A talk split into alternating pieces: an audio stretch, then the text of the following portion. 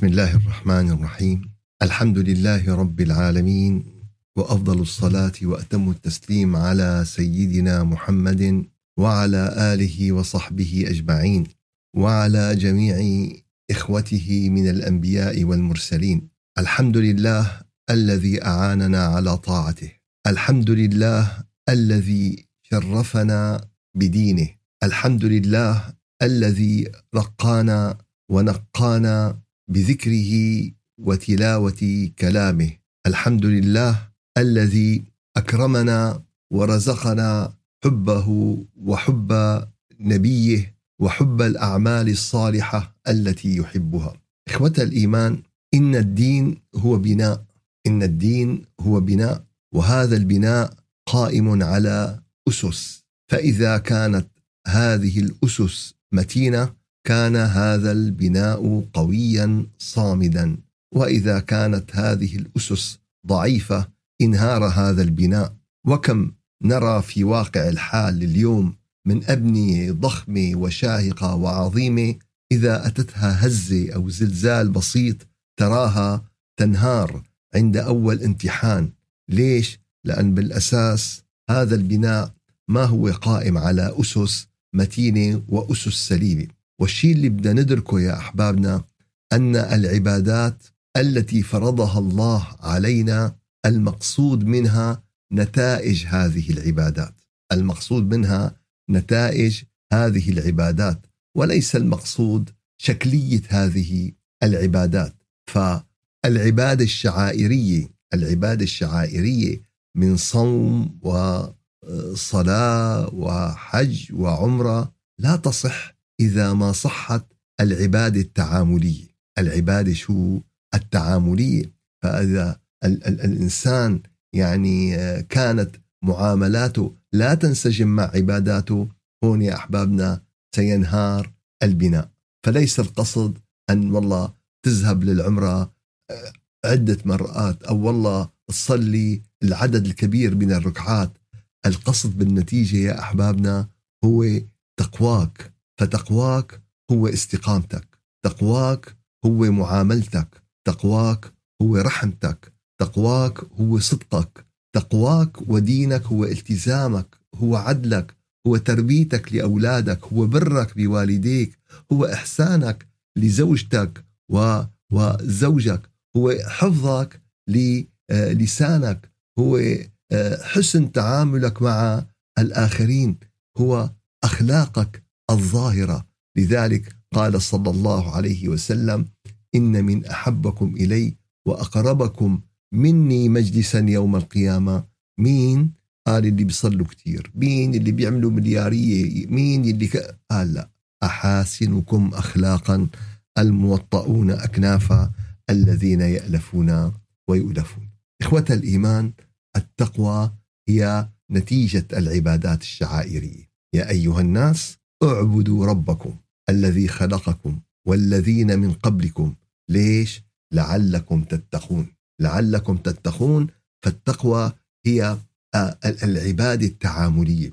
هي نتيجة هذه العبادة آه، الشعائرية التي نقوم نقوم بها. وبينا يا أحبابنا أن هذه التقوى ترتبط ارتباطا قويا وارتباطا جليا بالايمان فهي آه، والإيمان يعني متلازمين تلازم كامل. وهذا التلازم يؤدي لتحصيل النتائج يؤدي لتحصيل الأجر العظيم يؤدي لتحصيل هذه المقامات العالية. ويظهر هذا معنا في نهاية وخاتمة سورة ال عمران. ففي سورة آل عمران الآية 200 يقول تعالى بعد بسم الله الرحمن الرحيم يا أيها الذين آمنوا يا أيها الذين آمنوا لبيك اللهم لبيك لبيك اللهم لبيك سمعنا وأطعنا يا أيها الذين آمنوا اصبروا وصابروا ورابطوا واتقوا الله لعلكم تفلحون. فهذه الآية هي منهاج عمل لكل واحد فينا بحياته. هذه الآية فيها دلالة واضحة إنه أنت يعني آه بعد ما تسير في طريق الإيمان شو بده يكون في عندك صبر؟ مو بس صبر بده يكون عندك صبر وعندك مصابرة. هي مبالغة في الصبر. الصبر لحاله إيش؟ قال ما بكفي. بده يكون عندك مصابرة. ومو بده يكون عندك هيك. قال بده يكون عندك رباط. قال شو هو الرباط؟ الرباط يا أحبابنا بمعناه هو الجندي الذي يقف على الحدود يعني وبيضل سهران طول الليل عم بيحمي هذه الحدود. طبعا اليوم يعني ما في هذا الشيء موجود بأماكن بسيطة ومحدودة. وأما في باقي أنحاء العالم الرباط يا أحبابنا هو أن تحمي دينك من الشيطان. تكون عينك واضحة أنه تحمي إيمان ولادك أنه تحمي إيمان الناس اللي حواليك. فالمرابطة أنك تكون محافظ على إيش؟ على هالأساسيات وكأنك جندي يقف على آه، مشارف الحدود. يا أيها الذين آمنوا لبيك اللهم لبيك اصبروا وصابروا. فنحن اليوم يا أحبابنا بحاجة إلى هذا الأمر. نحن لا ما ما نطلب من الله عز وجل أن نكون آه، يعني صابرين. ليش؟ معناتها نحن عم نطلب البلاء. وإنما إذا أتى البلاء إذا أتت الشدة فيكون آه، من المؤمن الحقيقي شو؟ قال الصبر. والمصابرة المبالغة في إيش؟ في آه، الصبر والمرابطة. النبي عليه الصلاة والسلام وأصحابه الكرام تعرضوا لكثير من المحن تعرضوا لكثير من الضغوطات. كان تيجي فترة انفراج يأتي بعد فترة إيش؟ انضغاط. فحينما كانوا في مكة كانوا ينتقلون من مرحلة إلى مرحلة وكانوا يتقلبون في درجات الصبر. والمصابرة إلى أنه حاصرون في الشعب سنتين حاصرون لا أكل ولا شرب ولا آه، تعامل ولا كذا. اصبروا وصابروا. بدك تحافظ على دينك بدك تصبر والصابر. آه، ألا إن آه، جهنم سهل بسهوة. طريق جهنم سهل طريق جهنم سهل. شهوات ومتع ورغبات. ألا إن الجنة حزن بربوة. الجنة مكان مرتفع على تلة على هضبة عالية على جبل. فللوصول إلى الجنة يا أحبابنا بحاجة إلى الإيمان. وهذا البناء الإيماني بحاجة إلى أعمدة التي هي الصبر والمصابرة والمرابطة. إيه؟ قال واتقوا الله. قال هون تقوى الله عز وجل. شو المقصود منها؟ قال تقوى الله عز وجل. المقصود منه هون بالآية هو أن تصبر وتصابر وترابط. هكذا تتقي الله عز وجل. فدائما يا أحبابنا يجب أن نترجم معنى كلمة التقوى في الآيات القرآنية. يجب أن نشرح. فالتقوى ليست كلمة واحدة وإنما التقوى هي بحسب الموضع الذي أنت فيه. فهي نقطة كتير حساسة وكتير مهمة. التقوى هي كلمة هي كلمة مثل خلينا نسميها بالرياضيات هي المتحول X X كل مرة بياخذ قيمة بحسب موقعه من ال ال ال ال شو اسمه. وهكذا يا أحبابنا التقوى هي تأخذ المعنى المطلوب في الآية. فالتقوى ليست مادة واحدة كما ذكرنا وإنما هي محصلة كل المواد. إن أكرمكم عند الله أتقاكم. شو معنات أكرمكم عند الله أتقاكم؟ يعني قديش مجموعك النهائي؟ قديش محصلتك النهائية؟ قال والله يلي معه مصاري أكثر شيء هو أغناكم. إيه قديش معه بالنتيجة؟ قال عنده تجارة هون وهون وهون. قال المجموع قديش؟ قال هذا 80 هذا 70 هذا. قال إيه أكثر واحد هو أغنى واحد. قال وهكذا التقوى هي المحصلة. فالتقوى هنا معناتها إيش؟ معناتها آه الصبر والمصابرة والمرابطة شو النتيجة؟ شو النتيجة؟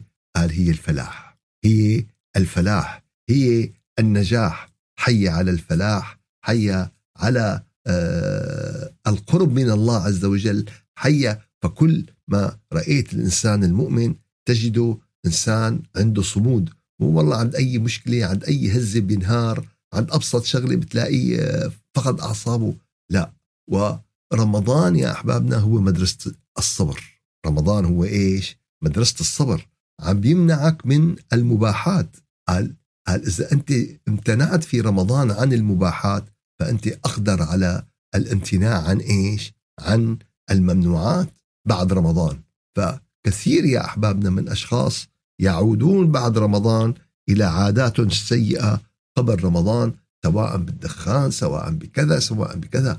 قال لا يا أخي أنت بدك تستفيد من رمضان بالتخلص من عاداتك السيئة. بدك تستفيد من رمضان بأنه تكتسب عادات جديدة بتحط لحالك قائمة بتحط لحالك قائمة. قال أنا هالشغلة ما عم بحسن عليها. إيه برمضان بتحسن عليها. برمضان آه، بروح الإيمان بالمدد من الله عز وجل تستطيع أن تنتصر على إيش؟ على هالعادات. فرمضان مدرسة التمرين على الصبر. ما في مدرسة بتمرنك على الصبر مثل إيش؟ مثل رمضان للكبير للصغير لأي واحد. فرمضان هي هذه المدرسة. يا أيها الذين آمنوا اصبروا وصابروا ورابطوا واتقوا الله لعلكم تفلحون. بعد ذلك يا أحبابنا تابع مع الإيمان والتقوى بقول الله عز وجل في سورة المائدة الآية رقم اثنين يا أيها الذين آمنوا لا تحلوا شعائر الله ولا الشهر الحرام ولا الهدي ولا القلائد ولا آمين البيت الحرام يبتغون فضلا من ربهم ورضوانا وإذا حللتم فاصطادوا إلى أن نصل الآن إلى النقطة المفتاحية في الآية ولا يجرمنكم شنآن قوم أن صدوكم عن المسجد الحرام أن تعتدوا. قال ديروا بالكم ديروا بالكم. ما يمنعكم بغضكم لقوم منعوكم آه، من المسجد الحرام أن تعتدوا. أنا آه، إنسان ارتكب معي غلط إيه ما بصير أنا أعتدي. ممكن الغلط بحله بطريقة بأخرى. أما الاعتداء هو تجاوز الحدود تجاوز الحدود. وتعاونوا على البر والتقوى. ولا تعاونوا على الإثم والعدوان. واتقوا الله إن الله شديد العقاب. الحقيقة يا أحبابنا يعني الغاية من الآية يا أيها الذين آمنوا إلى أن نصل وتعاونوا على البر والتقوى ولا تعاونوا على الإثم والعدوان. واتقوا الله إن الله شديد العقاب. فتقوى الله هم بهالآية هي شو هو؟ قال هو أن تتعاون على البر والتقوى ولا تتعاون على الإثم والعدوان.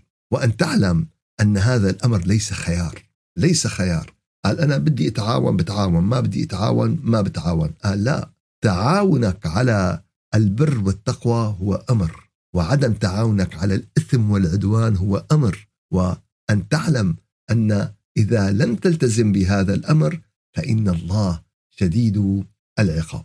الحقيقة يا أحبابنا والله هذه الجملة يعني ليست جملة ذهبية فقط ليست جملة بلاتينية ليست جملة ألماسية والله جملة بمنتهى الروعة. بهذه الجملة يا أحبابنا صلاح كل مجتمعاتنا.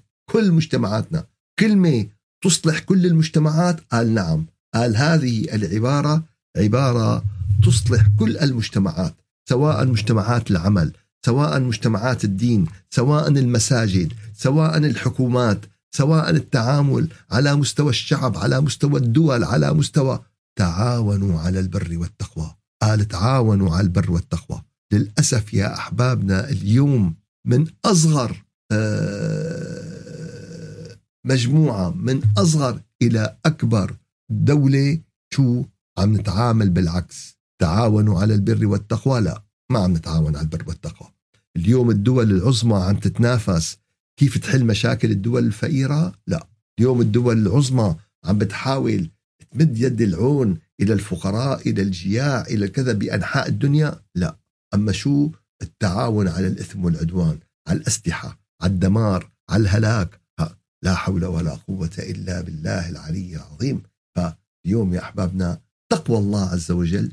قال فلان والله متعاون على البر والتقوى وغير متعاون على الإثم والعدوان. قال هذا إنسان تقي بهذا الموضع شو شو التقوى بهذا؟ مو إنه أنا أحني ظهري أو والله أمسك مسبحتي أو والله طول دقني أو والله لا لا لا يا أحبابنا. هذه الأمور الظاهرية هي عبارة عن مظاهر بالأخير.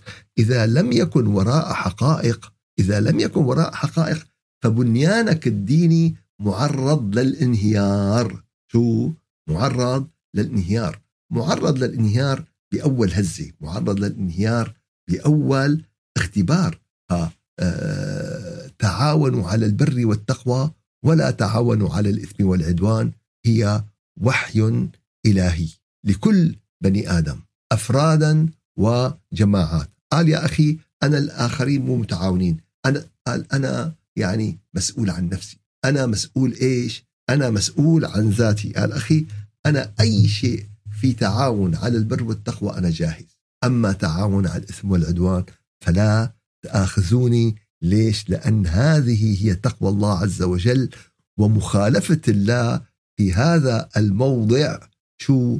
قال فيها العقاب الشديد.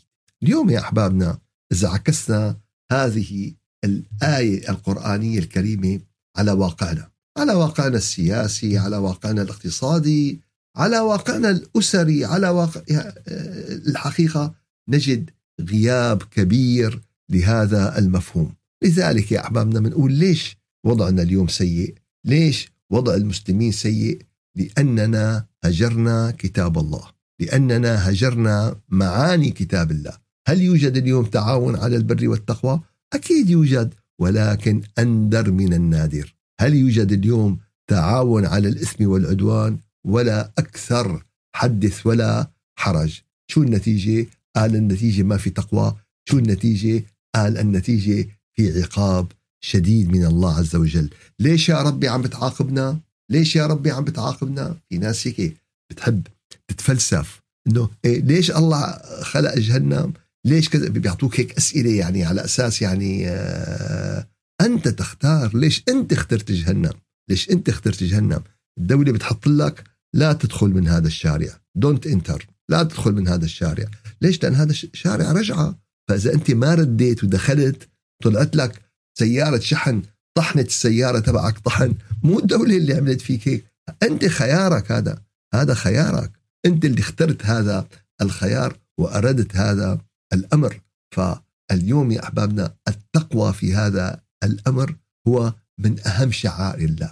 يا أيها الذين آمنوا لا تحلوا شعائر الله. لا لا تخلوها والله. لا تخلوها قضية غير ذات أهمية. لا تخلوها كذا. طبعا ذكرت عدة شعائر وبينت بعد ذلك انه أهم شعيرة هي تعاوننا على ما فيه صلاح ديننا على ما فيه صلاح دنيانا. بعد ذلك يا أحبابنا تأتي الآية 8 في سورة المائدة. يا أيها الذين آمنوا كونوا قوامين لله شهداء بالقسط بالعدل. ولا يجرمنكم شنآن قوم ألا تعدلوا. ألا يجرمنكم لا يدفعنكم. شنآن قوم بغضكم لقوم على ألا تعدلوا. أنا والله بكره فلان إيه لأني بكرهه ما بعدل فيه لا ما بيصير. قال أنا بكره فلاني لأني بكره فلاني فأنا هذا يخرجني على العدل بالتعامل. قال لا كراهية شيء والمحبة شيء والعدل شيء آخر. لا يجرمنكم شنآن قوم على ألا تعدلوا. شو المطلوب؟ اعدلوا هو أقرب للتقوى. قال بدك لا تأخذ هوى نفسك لا وإنما خذ العدل. اعدلوا هو أقرب للتقوى واتقوا الله واتقوا الله. قال هون بهالموطن شو هي تقوى الله؟ قال تقوى الله هي العدل. تقوى الله هي ألا يدفعك بغضك لقوم على أن تخرج في تعاملك معه عن إيش؟ عن العدل. فلان إنسان خبير عنده شغيل كذا بس أنا ما بحبه. إيه؟ سألوني عنه شو رأيك فيه؟ أخي هذا عدمان ما بيعرف يشتغل شيء ما كذا ما كذا لا. هذا خروج عن إيش؟ خروج عن العدل. ما أحلى الدين يا أحبابنا. والله يا أحبابنا الدين يخرج لنا المجتمع الطاهر يخرج لنا المجتمع النظيف أخرج لنا خير أمة أخرجت للناس. كيف يا أحبابنا؟ من من اتباع لهذا الكلام من تطبيق لهذا الكلام بحياتهم ما اتخذوا القرآن شعارات ما اتخذوا القرآن بس زينوه حطوه على الجدران ودوكروه حطوه بالمكتبات. لا أخذوا هذه الآيات وزينوها في قلوبهم. أنوار زينت أعمال أنوار زينت إيش؟ أخلاق. اعدلوا هو أقرب للتقوى. واتقوا الله إن الله خبير بما تعملون.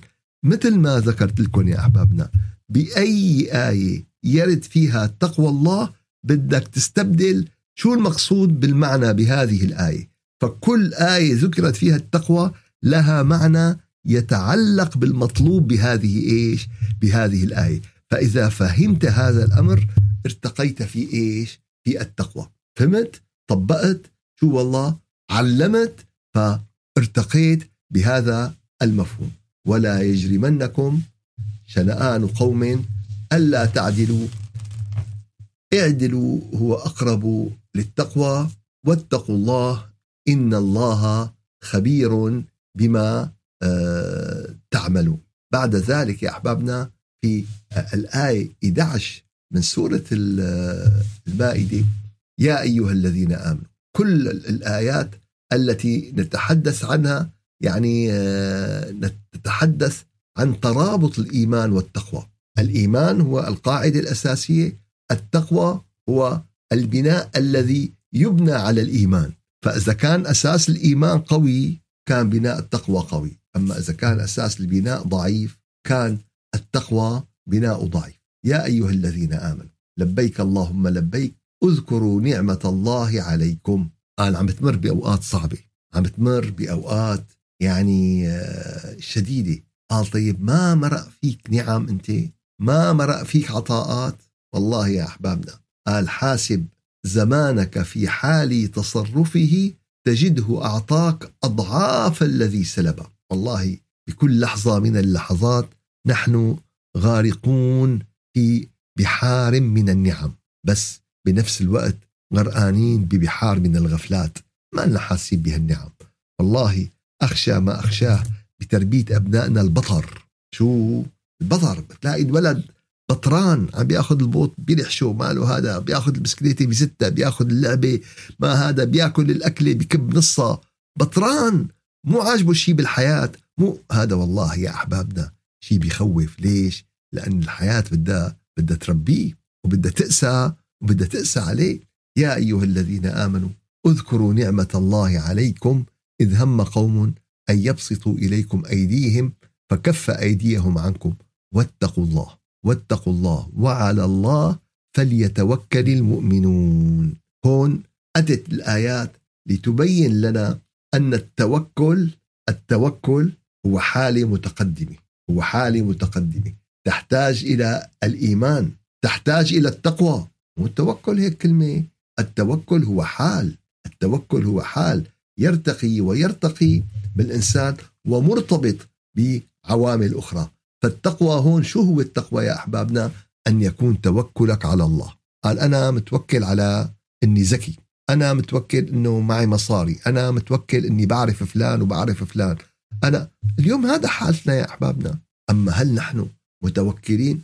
طبعا السعي بالأسباب هذا أساس في التوكل. شو؟ السعي بالأسباب هذا أساس بالتوكل. ولكن أن يكون في قلبك الالتجاء الكامل إلى مسبب الأسباب. فأنت بالظاهر تسعى للأسباب.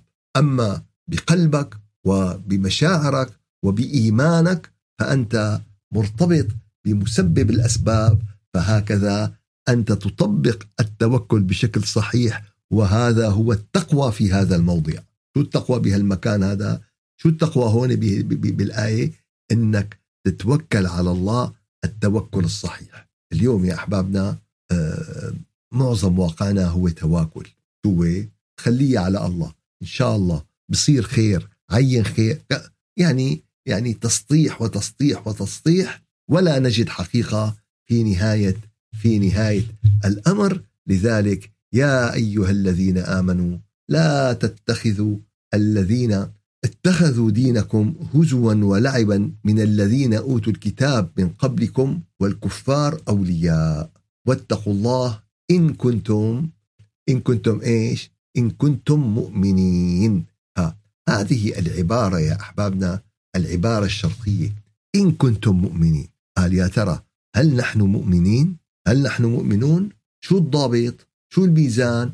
كيف بدنا نعرف؟ قال إن شاء الله يا أحبابنا إذا الله أحيانا بالدرس القادم نتوقف عند هذه العبارة الشرطيه المهمه إن كنتم مؤمنين لنجد هل نحن من المؤمنين؟ ما هي درجة إيماننا؟ سبحان ربك رب العزة عما يصفون وسلام على المرسلين والحمد لله رب العالمين. إلى شرف النبي وأرواح المؤمنين الفاتحة. أعوذ بالله من الشيطان الرجيم. بسم الله الرحمن الرحيم. الحمد لله رب العالمين.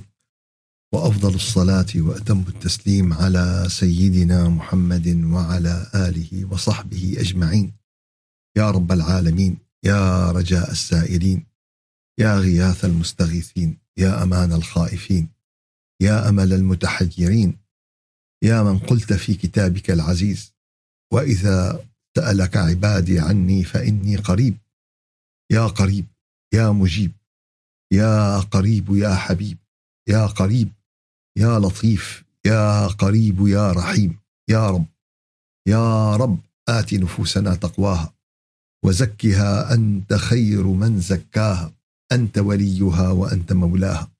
يا رب العالمين تقبل منا أعمالنا تقبل منا أذكارنا تقبل منا صلاتنا وصيامنا ولا تضرب بها يوم القيامة وجوهنا.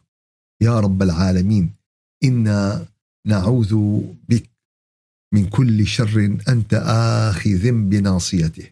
يا رب إنا نعوذ بك من كل ذنب لم نستغفرك منه.